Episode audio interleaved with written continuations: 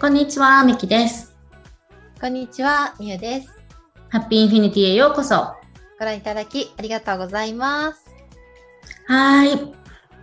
今月はですね、あの自分らしさを輝かせていくっていうことを、えー、お話ししてるんですけれども、えー、今週は、えー、自分らしくいながら周りとうまくいく方法っていうのをお話ししていきたいなというふうに思います。はい。みゆさん、なんか自分らしく生きながら、えー、周りとうまくやっていく方法っていうのってありますか？うん、そうですね。やっぱり私が思うのは、なんかいくら自分らしくいても、やっぱり相手のことを思いやって、うん、なんかそういうことはすごく大切かなっていうふうに思うんですよね。うん、っていうのもなんだろう、自分らしさを出したからって自分勝手になりすぎちゃうと、それはちょっと違うかなって私は思うところがあって、うん、自分勝手になっちゃうとどうしても人のことをこう振り回しちゃったりすることってあると思うんですよね。うん、例えば本当予定があの予定を決めてたのになんだか今日はちょっとやめようとかそういうことも、うんまあ、もちろん本当にそういう時は全然言ってもいいと思うんですけれども、なんかそういうことが例えば何回も続いたりとか、なんかいつもそうやってなんか人を振り回してしまうと多分相手の方は絶対に困っちゃうと思うので、うん、やっぱりそこはいくらあの多分自分らしくいるっていう時に結構自分は自由みたいな感じで言ったりすることがあると思うんですけど、うん、自由なことは本当にいいんですけど、それでやっぱり人がこう振り回されちゃうのはちょっと自由の使い方が違うかなって思ったりすることがあるので、うーんそうですね、わかりますわかります、うん、そうですね、なのでやっぱり、うん、まあ分かり合ってる関係だとしてもなんか相手のことを思いやって、うん、何かこう行動したりとか、うん、こう関係を築いていくっていうことはとても大切かなっていうふうに思います。うーんそうですね、うんうんうんうんうんそうですね、うんうん、やっぱりそうじゃないとあのなんか本当にうまく回ってればいいんですけど、明らかに自分が人のことを振り回しちゃってるとしたら、やっぱりそういう人はちょっとあのだんだん嫌になってきちゃうと思うんですよね。うんそうですね、うんうん、自分らしいっていうよりはそれって自分勝手じゃないって本当もしかして言われちゃうかもしれないし、うんうん、そういうことはあると思うんですよね。うんやっぱりその状態ってどこかこうなんだろうな、エネルギーのその循環ができてないというか、なんか私がすごく大切にしてるのがその自分も相手もなんかウィンウィンな状態というか、なんかどっちかがエネルギーを取りすぎちゃってるとか、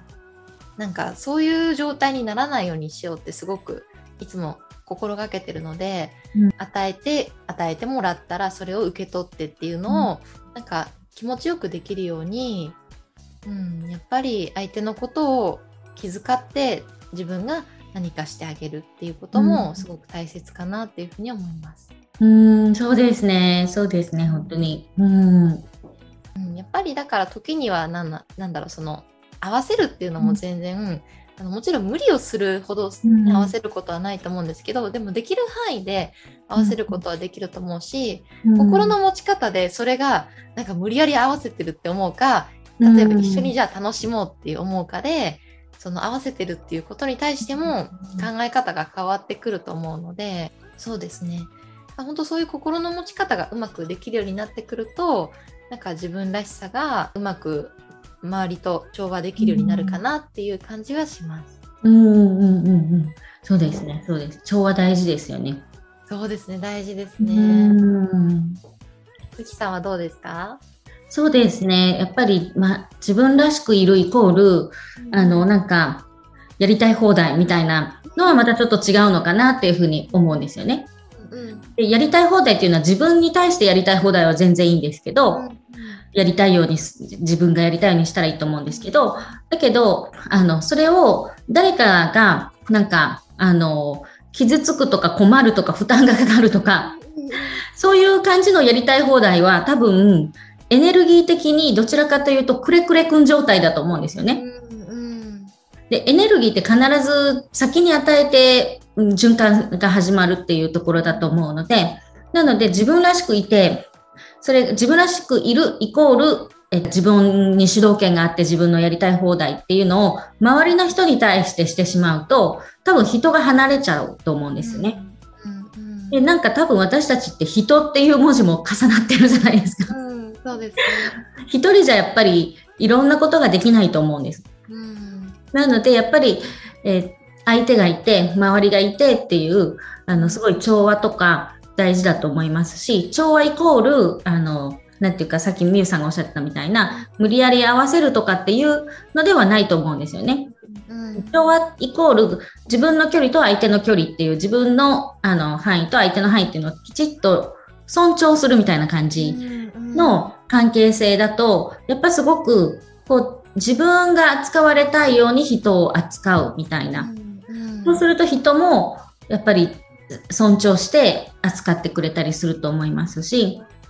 そういう距離感とかっていうのもすごく、えーと、大事かなと思ったりします。自分らしくいていいし、相手も自分らしくいていいし、相手の時間も尊重して、うん、あのお互いの時間をっていう。で、なんか割と私は時間に対してすごく、なんていうか、時間って無料じゃないと思うんですね。うん、そうですね。時間ってどちらかというと命だと思ってるんです。うんうん、で、なのでお金より大事なのは時間だと私は感じてるんですね。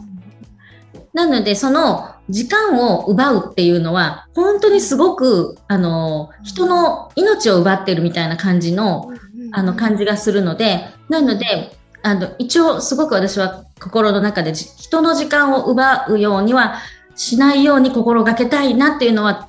一応思ってます。うんうんうん、なのでなんかその相手の時間も尊重して い, いけるようにしたいなっていうのはすごく思ってますね。うんうんうん、